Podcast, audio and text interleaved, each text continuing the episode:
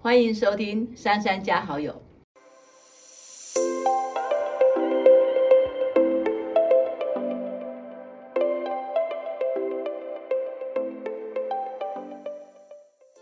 大家好，我是今天的话外音主持人学姐黄静莹。刚刚听到的是这个节目的主持人黄珊珊小姐。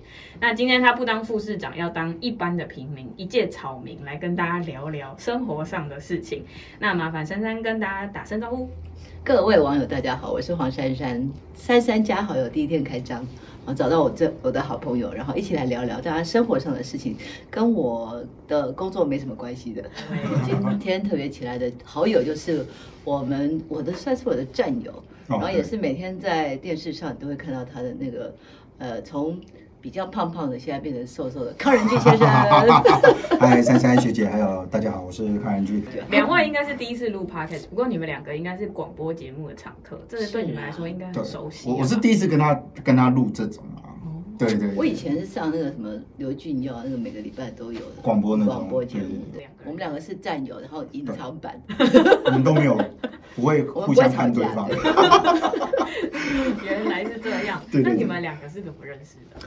我们两个是怎么认？电视台就认识了嘛。对啊。然后后来他很可爱，他很可爱，他参加亲民党的那个立委选举。对，应该是说以前是跑新闻，对跑新闻，但是觉得这人很难相处，你知道吗？脸超臭，就看到他就这样，他就不讲话，然后你就脸很臭，然后问他什么就很短，大概回答都是一个字、两个字、三个字。对，那是后来因为重点就好了。对对，重点。对，我立刻剪这样。就是后来因为是一五年啊，一五年一五年的时候，一五年因为选举选举的时候才比较。他他是参选的新手，我是老手。对。所以他就问我怎么选举啊，我就会教他一些，然后没错，大家也会想分享一些那个心得。这个很重要，你知道吗？因为你通常问别人的时候，通常第一个人家人家不会告诉你。第二个是跟你讲的，不见得是真的。我跟你说，交给我，对对对对，交给我，所有的东西都交给我，我帮你，我帮你搞定，要给我多少钱？对啊，所以我有时候 那时候，其实我遇到那种奇怪的事，我就我我就打电话给他，我说：“哎呀，对不起，我不能讲脏话。”就哎，我真的是遇到一个什么怪人，他就跟我讲啊，我跟你说啦，就是怎样怎样。他那时候就嗯，我觉得很好，不是外表那么臭。那今天我们邀请到任俊哥来跟珊珊姐一起聊。这个主题应该是你们两个都很熟悉的，对啊，怎么当职场爸妈？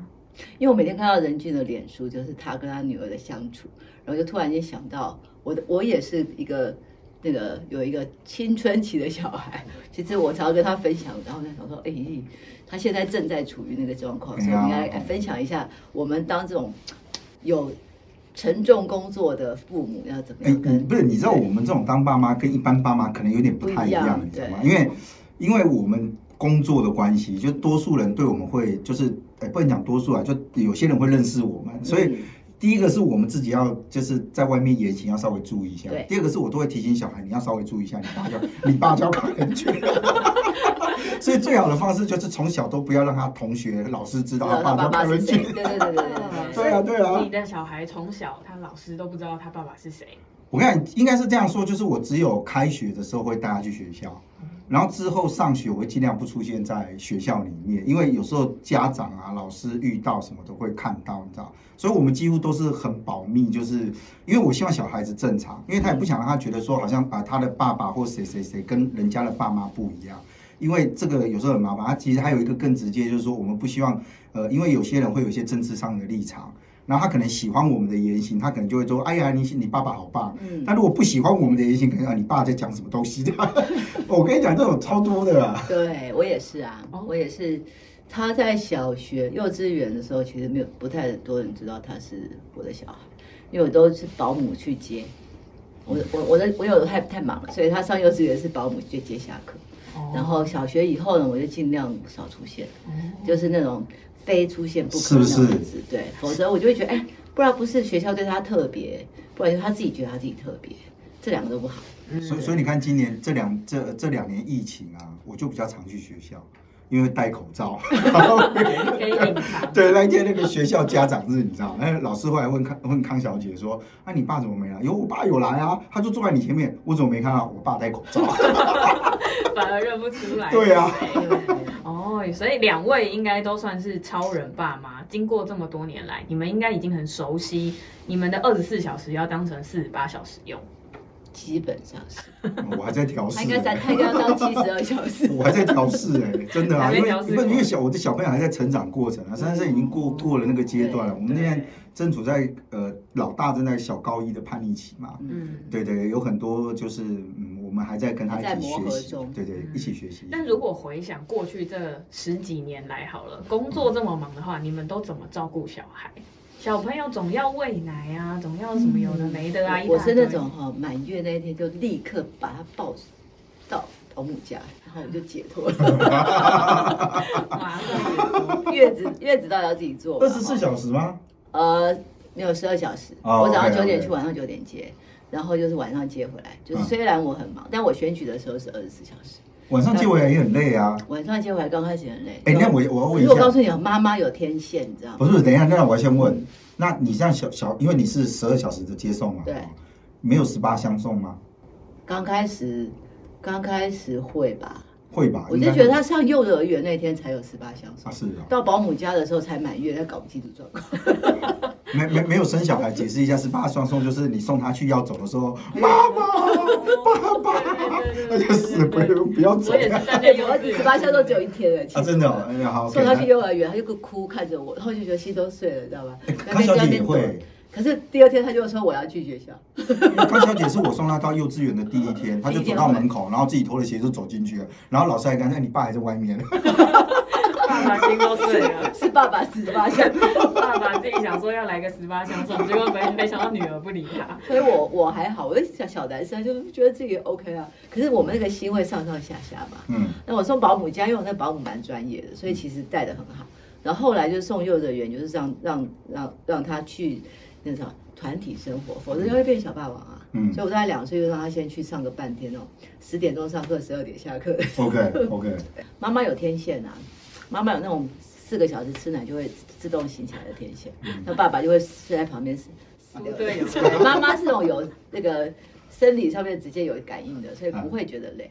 对，而且小孩是自己生的，会有那种，而且那种亲近感跟爸爸应该不太一样。对，你有天线吗？康小姐，因为我两女儿嘛，嗯，康小姐生的那时候，因为我还那时候还是职业军人。啊，对对，所以我反而那个时候就是陪的时间。他那两岁之前，我因为我们也是有请一个那个保姆啦，那保姆叫她奶妈嘛，奶奶妈就是呃，对他就是呃，因为小朋友跟我们学音乐这样子，所以我们其实就是奶妈跟他很熟。所以康小姐现在就是很很相信阿弥陀佛这样子，因为奶妈是一个很虔诚的那个那个佛教徒，对对对。然后康小姐只要在家里不乖，就会被叫去阿弥陀佛前面罚站。哎，这个这个就不用你管了，对。对，那个我看不到就没 OK，那我是 OK 的。但是 因为他后来两岁之两岁之后我就退伍了，退退了之后我就开始在媒体工作，嗯啊，所以其实都是呃晚上回到家，因为我那时候退伍之后我我兼很多课啦，我还有兼兼课这样。我在做你也是那个缺席的爸爸吗？没有了，不要这样讲。哎，你知道我现在，因为我算是缺席的妈妈。康小姐现在跟我到任何地方去都是手牵手，大家都说，我现在小高一女还跟你牵手，还愿意跟你牵手。我儿子五年级就不跟我牵手了。那我觉得就是，其实其实我觉得陪伴这件事情是重要的，重要。对对，因为小朋友在过程当中，但我我也必须讲，其实我跟康小姐之间，比如说老大了，康小姐，哎，我先解释一下，我都叫她康小姐，我从来都就是从她两岁开始，我就叫她康小姐到现在，这是我气你知道吗？因为我如果叫她名字的时候，她就知道她死定了。一定是犯了什么大错？对对，就是我已经要发火了，因为我不会轻易叫他名字，这是我们之间一种互动。那但是因为他后来我们有呃呃，后来他幼稚园的时候，其实就 OK 了，只是因为因为有一段时间就是呃我工作比较忙。然后就是那时候就想说不要在台北，因为我觉得台北压力很大，你知道吗？然后就想说让小朋友到宜兰去，所以就是为什么有些人知道说我住宜兰的原因。可是因为宜兰的工作机会少了，那是我还没有走这一行。就呃我那时候就是呃还在做录音工程，然后我本来要去那个呃宜兰上班，但是后来发现宜兰的工作机会还真的不多啊，所以我买了房子之后反而就觉得没办法在那工作，所以变成是我在。台北工作，然后他在宜兰念书，就会变成这样。所以我大概在他呃小学的那个阶段，小学跟国中阶，我反而比较少陪他。那我们大概都是用假日的时间，那变成是我们是假日见面的时候，因为等于一个礼拜就见一次嘛。就我礼拜呃六早上去接他回来板桥。呃回来台北，然后礼拜天晚上送他回去。那我们反而相处的时间就是在车上那个时候。那因为那个有时候拜塞车之所赐，所以我们相处时间会长一点，就会在车上聊天这样子。哎，那他现在那个小高一就到台北来跟我住了，而且我们就会写那种就是小小纸条。然后或者是写那个小日记，日记交换。哇！哎哎，然后就会写了，然后我们会交换。好开心哦！哇！我我觉得我不太像他爸爸，哎，我比较像他朋友，真的真的真的真的真的。但是你们一定有因为工作的时候，然后错过他们的毕业典礼啊，或是第一次家长会啊，或是那种什么生日庆生啊等等的这种很重要的时刻，你们一定都有错过过。我尽量参加，有错过他会生气哦，小朋友会失望。对，然后一次两次，然后我就跟他说，他说那你就不要答应我，你答应了你就要做到。所以我后来就是真的不能去，就是就是告诉他不能去。不然他就会在那边等，然后你会看到他在台上表演，他的小眼睛就一直在找他爸爸妈妈在哪里。他就看到的时候就笑，没看到就是一直找。有时候我找在我在那种二二楼嘛，体育馆二楼，他没找到，他就这样一直找。你就会看到那个孩子的期待。所以后来我就说，这个妈妈一定可以到，那一定不能到。所以后来告诉自己是不能失信，就是你可以你可以到不了，但是要先跟他说清楚。哎，我的方法跟你不一样哎。你就直接我都会到，我都会到，但我没有跟他说，但我会提早离开。不是你不能不到，那你真的有事情，所以你一定要先到，到了之后露个脸，让他知道说你到了，啊，他安心了，他就会 OK OK，你有事就去忙。这件要给年轻的爸妈一个警惕，你一定要。说到做到，因为对小朋友来讲，就是说他不太能理解，他会觉得说对他来讲，那个那个东西是他那个阶段最重要的一件事。对啊，啊你怎么可以不来？对。然后我每次想到，你看，你看，在问这件事情，我就想说，哎，我有没有缺席过？嗯。然后我就想到我官校毕业那一天，我爸迟到这件事，让我超火大的。因为我想说，因为我以前超白年，不是我跟你讲真的，我觉得那个小朋友都会有那种心态。你看，我用官校毕业都二十二十一二岁了。可是我从小到大的毕业典礼，我妈都没参加过。不是，他如果从来都不参加也就算了，你知道？不是我那时候的状况有点不一样，因为我超不爱念书的，你知道吗？然后毕业不错了，这样。我真的真的真的，而且我那时候官校就自己嚣张一下，我官校的时候是第一名毕业。哇！然后你要上台去领奖，你知道？我想说找自己的爸爸讲说，讲说，哎，这你儿子好不容易终于长大，对不对？第一次第一次可以上台领领领那个奖牌第一名，对，打那一百多人这样。然后我就跟他讲说你要来哦，好好好，外企啊外企，他就说他要来，你知道吗？结果我都领完奖了，他还没出现，我们都要吃饭了，我爸才跑过来，啊啊，结束还哦，我说嘿啊啊，你要一个奖牌，啊是一人有一个哦。这个是孩子最重要的时刻。对对对，所以我都借此警惕自己，说康小姐的所有活动，对，不要迟到，可以早到，但可以早退。不管怎么样，至少要到，对，至少要出现，让他看到。因为他觉得那个东西对他重要。对啊，所以，我儿子这次大高中毕业的时候，那一天是防疫。不在不准在体育馆，所以在外面，然后下大雨，嗯，我还是硬撑着雨伞坐了两个小时，全身都湿透了。但是你就是高中毕业是不是这么重要，就是孩子的成长只有对，只有那么一次而已。对，就撑撑两个小时在外面撑雨伞，然后这样子看着他走进来，然后他们就穿那种透明衣，全身也是湿的，我们也是湿的，嗯，然后但是就觉得。可是不去又不行，对。可是这好重要。哎，我觉得他们会在乎这种事，哎。我我我上个月你以为他不在乎其他？对，我上个月的时候去参加那个康小姐他们学校的那个家长分享日，他就有点像走国外那样，就是会去分享你的工作什么的。然后因为康小姐一开始跟我说的时候，她我说礼拜六、礼拜五，哎，礼拜五下午，我说你也知道我礼拜五下午大概都他那个时间我会撞到三个通告，然后我就跟他说这样子。然后康小姐说啊，没关系啦，你你真的有事就不用来啊，哈，就没关系啊。但是对，当他讲没关系的时候，他你一个眼神你就知道说，嗯，好，对，推通告啊。不结果就去了吧？去了，去了，去啊，去去分享啊。他会觉得说你，而且还谢谢议题，你知道吗？因为我们的我们那时候，因为康小姐还跟我讲说，那个上次有人去分享的时候啊，哈，他们有送大家那个小礼物。我说啊，送小礼物。他说对啊，因为他妈妈好像在做什么什么什么什么，所以有送给大家那个。那我就说哦，好好。那我说我不知道送什么啊，我说怎么办？康小姐说没关系啊，看你诚意啊。我说我压力好大，你知道吗？结果我后来就想到说，哎，我们是有那个台北是不是有那个熊站嘛？对。然后我就想说去找那个熊站商品，但我不知道实体店面在哪。在市政府一楼。对，我就问议婷，那议婷跟我讲说啊，你就是那个一市府一楼啊，你打给我们就好了。不行，这一定要这一定要亲自去找。那就后来一婷还下来帮我们，我们就买了那个那个小娃娃，最新的那个那一只，你知道有一个熊站，然后这样躺着那个很可爱那一只，买了四十只。一婷下来说，哎，你挑好没有？对，他说，哎，挑好没有？我说我在那一笑，哎呀，谢谢谢谢。这就是那个，他会觉得他希望你跟其他的爸爸妈妈是一样。对，而且你知道我们送去的时候啊，就是我就非常的有面子。对，然后我就倒了一大箱这样，然后我一看，奇怪，怎么怎么怎么其他人都没有带东西？然后我就看小姐就下来说，嗯，这么大一箱，然后我们就拿上去，你知道，然后就大家都发，老师我们也发，这样子发，这不是贿赂，这是跟大家促进交那个感情的交流。后来那个结束之后，我看康小姐眉开眼笑，你知道吗？然后我就问她说，同学有开心吗？嗯，他们都说好可爱哦。这就是他的那个荣耀面子贴在。我现在去接他的时候，他同学都会跟我打招呼。但是现在都讲的是好的那一面，但是小朋友总是有叛逆期吧？嗯，总是有他跟你拍桌甩门的那种时候，是不是？职场爸妈在这方面也要很注意。我们自己要把自己的 EQ 学好，因为 就是因为工作累，嗯，然后然后因为我们自己的成长过程会给我们很多那种自己的那种是吧？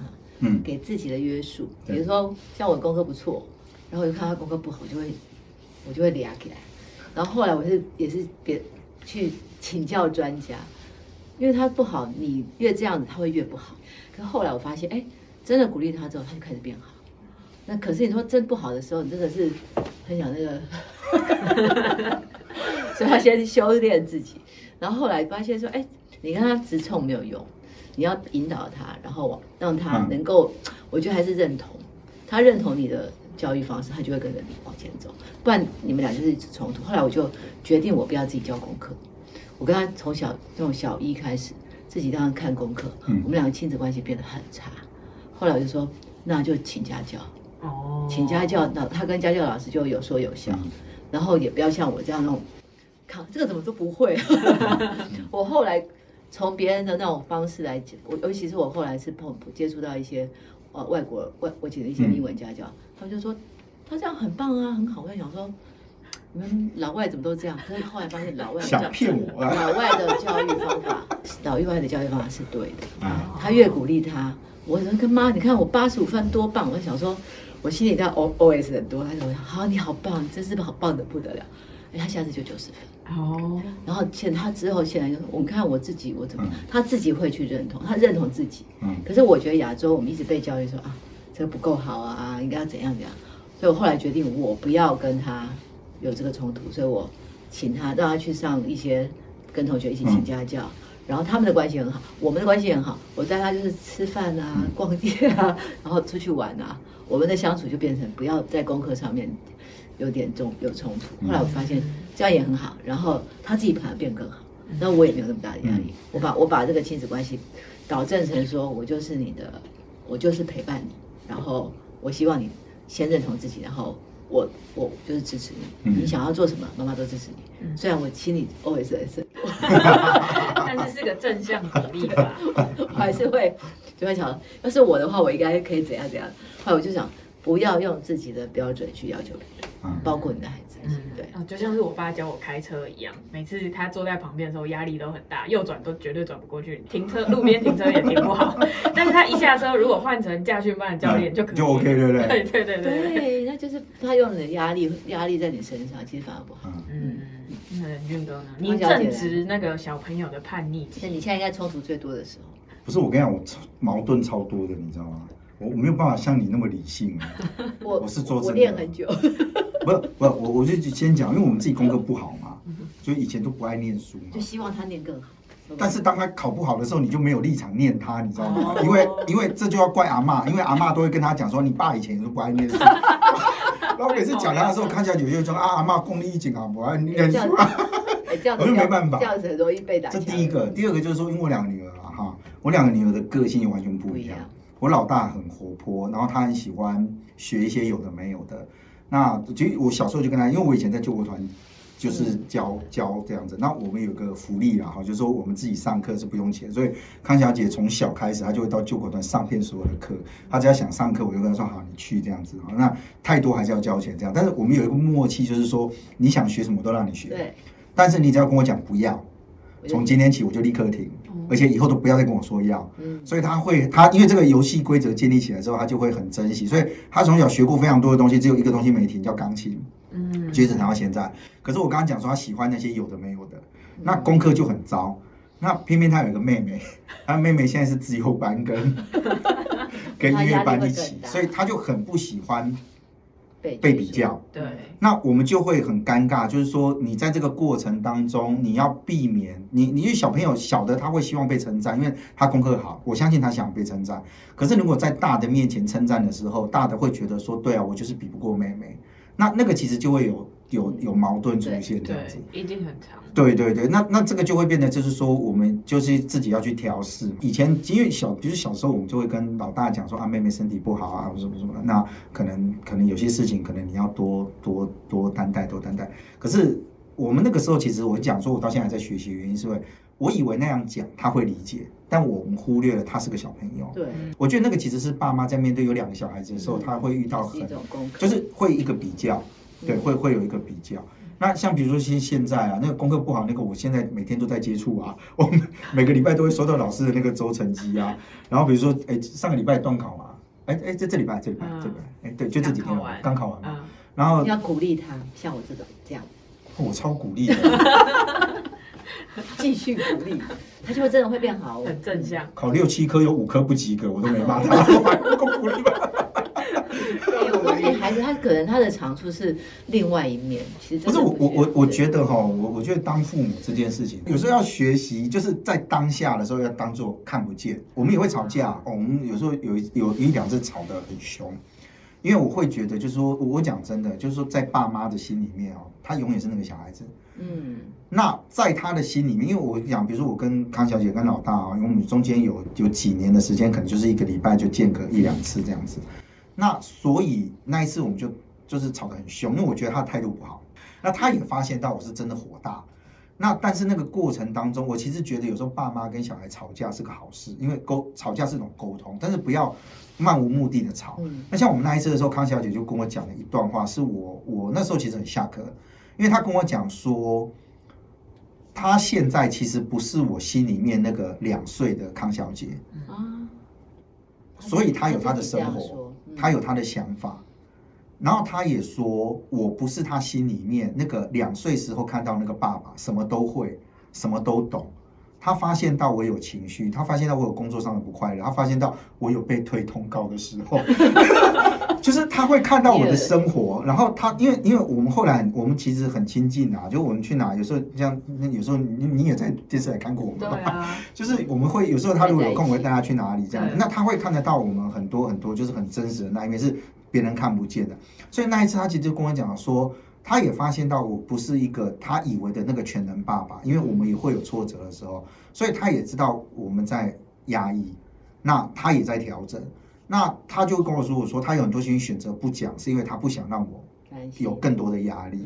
那所以反而那一次完了，就是吵过那一次之后，我们反而其实获得更好的沟通。嗯，就我们又找到了另外一个可能我们在面对跟相处的时候应该怎么去。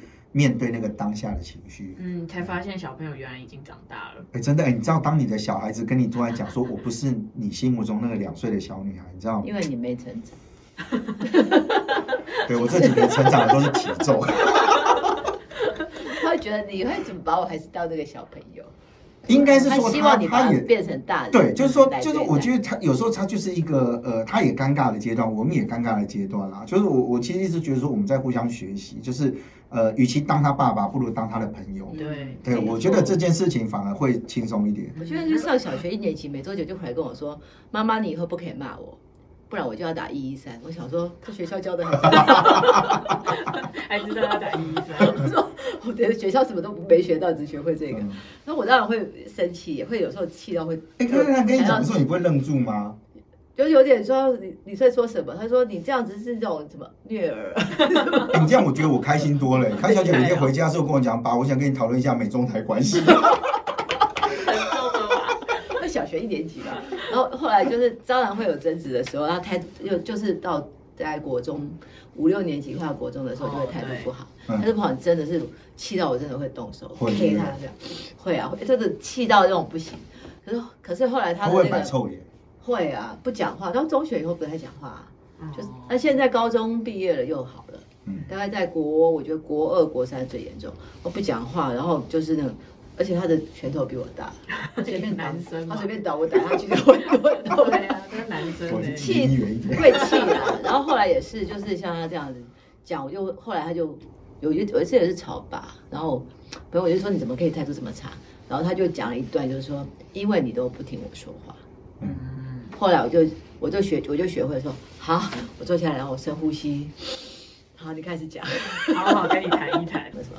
然后我呢，先不要先入为主，我要先听他讲。后来这样子以后，他就会愿意，就是在那个事情，他就会接受说啊，你跟他指导说啊，这个不对，嗯，因为他一开始也是不能接受嘛，就是你你讲，哎，反正这个就要讲到什么，那就跟就是这是自己的翻版。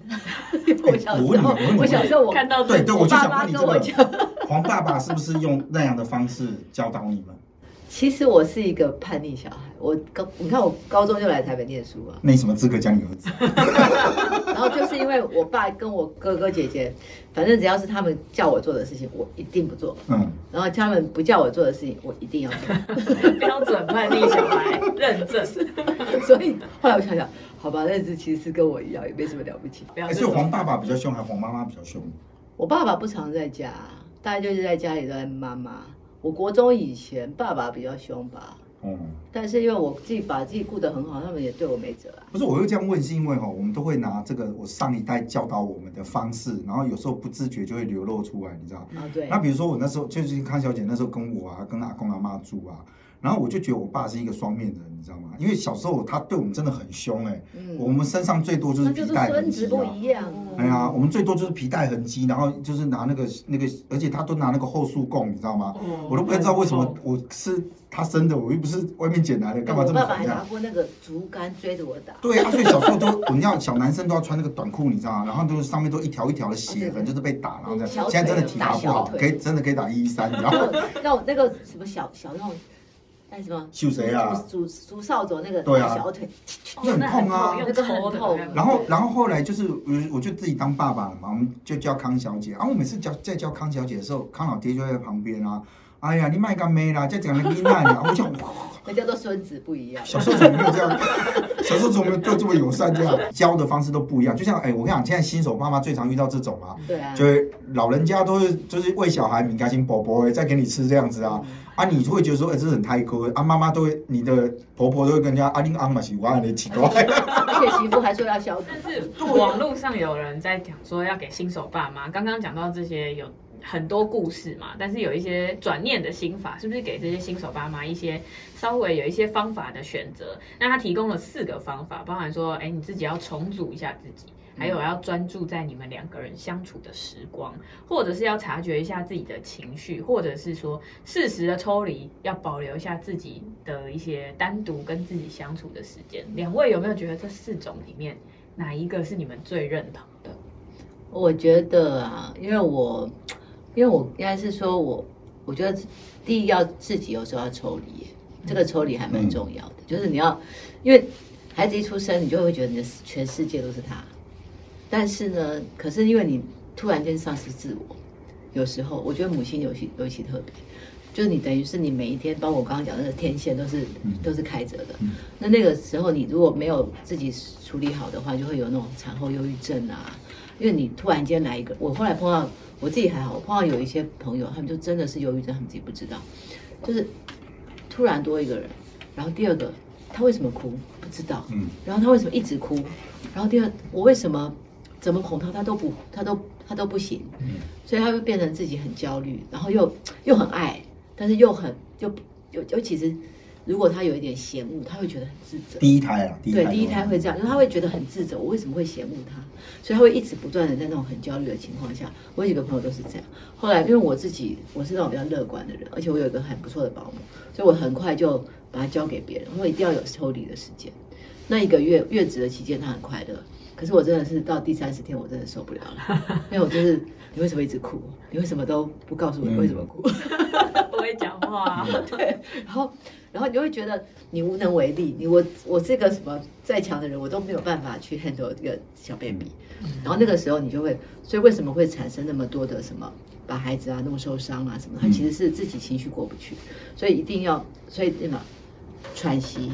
一定要有人帮你的忙，你要出去跟朋友聚会两个小时，吃喝喝个茶，看个电影，你才能够停止你那个焦虑的时间。所以职业妇女，我觉得她就是赶快回到职场，然后把它交给托婴或托幼，否则你就算是你自己带，你也要花时间休息。嗯，就一天两天一定要一两个小时是自己抽离，否则持续下去就会发生。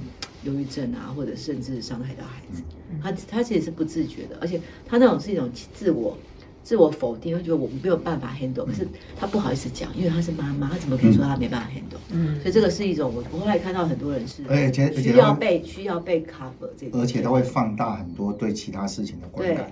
没错，就开始跟老公吵架，婆婆啦，什么都不对啦，很多小事情。然后婆婆，你为什么要把我东西弄成这样啊？什么什么来帮你的人，他全部都在反对。其实不是，我觉得他是他自己有犹豫。嗯，对，这个是我觉得抽离是重要，所以我非常我我是抽离的太过分。都怎么抽离？抽离完之后开始抽打。我是我是基本上是抽离的时间很多，所以其实就。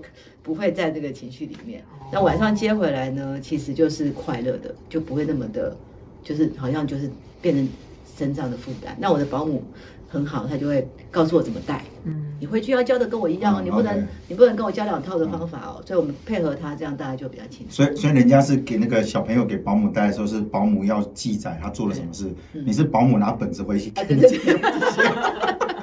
两个高反过来，保姆叫我说你不可以这样，不可以这样。我想说，就好像他在，我是我是那个，就是我是会犯错的那个。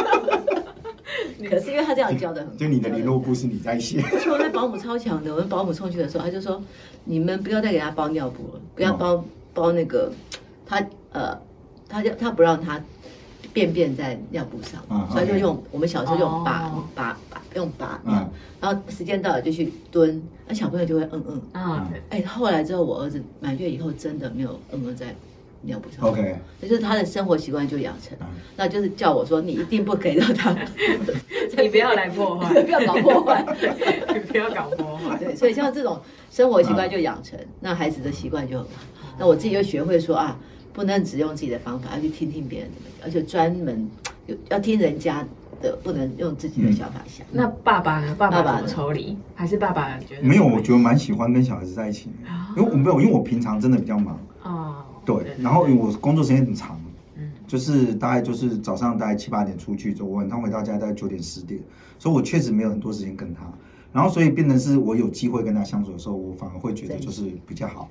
然后我们就会发展出很多我们那种奇怪的互动。你看小孩子有时候晚上睡觉很很很麻烦，你知道吗？因为他不会乖乖睡。嗯。那有些小孩子就要人家抱。嗯。那你如果抱，而且你知道抱是有搞刚的，就是你抱着之后，你只要一坐下来，那小孩超厉害，他一直发现那个高度不对，可能是大气压力不同，你知道他就开始哭，你只要一坐下来，哇，就开始坐起来，啊，就坐起来这样，他就开始起来，然后就开始摇。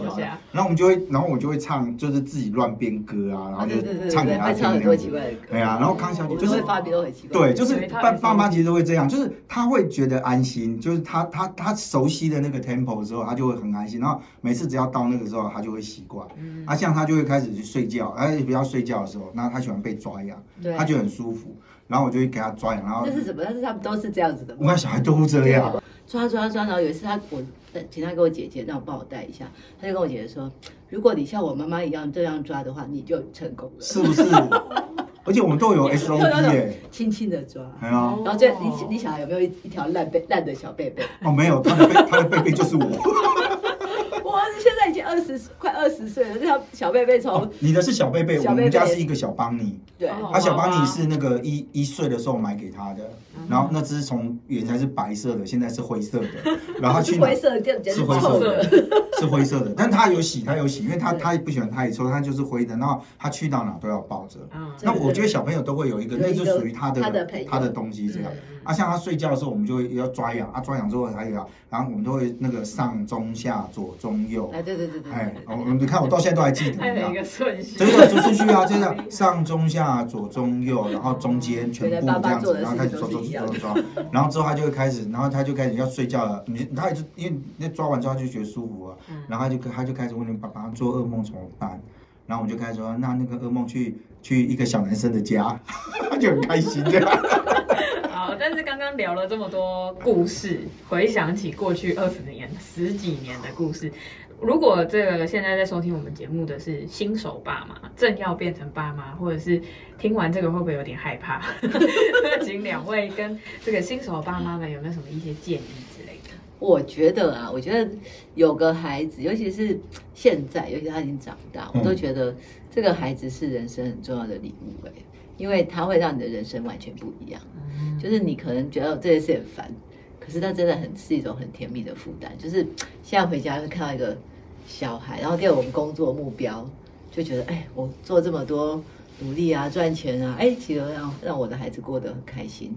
其实是你问我会不会后悔，我就不会。我觉得，我觉得如果没有这个孩子，我的生活应该会蛮无聊。你会觉得你的人生是另外一种人生，嗯就是有他以后的人生是跟你原来自自我的那一块人生是不一样。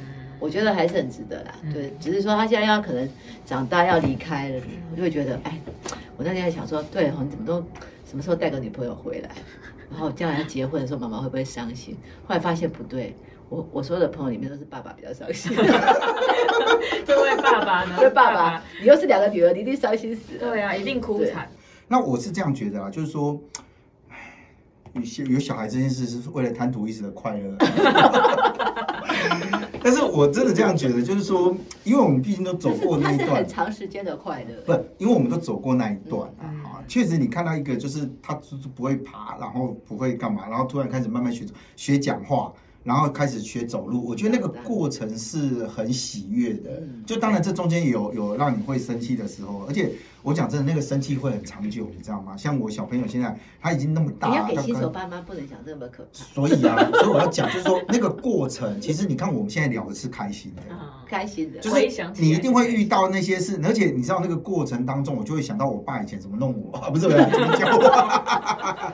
其实我讲真的啦，就是带小孩没有没有不累的，嗯我真的只能这样一定讲。是累的。尤其尤其你想想看，就是他所有的习惯都是跟你一起养成的。其实我我遇到很多朋友哦，他们很想要生小孩，就他想要生小孩，是因为他觉得他要他想要去感受那个过程，是你怎么样去复制，而、不是复制，怎么样去教导一个就是。从你看那么小，你我都我都我现在都会回想起来，康小姐那时候跟我第一次去去我那时候在我在电台上班，然后跟我上电台的时候，我就一只手这样抓着，然后她的头就在这，手就抓着她的屁股，就这么一只手的这个大小。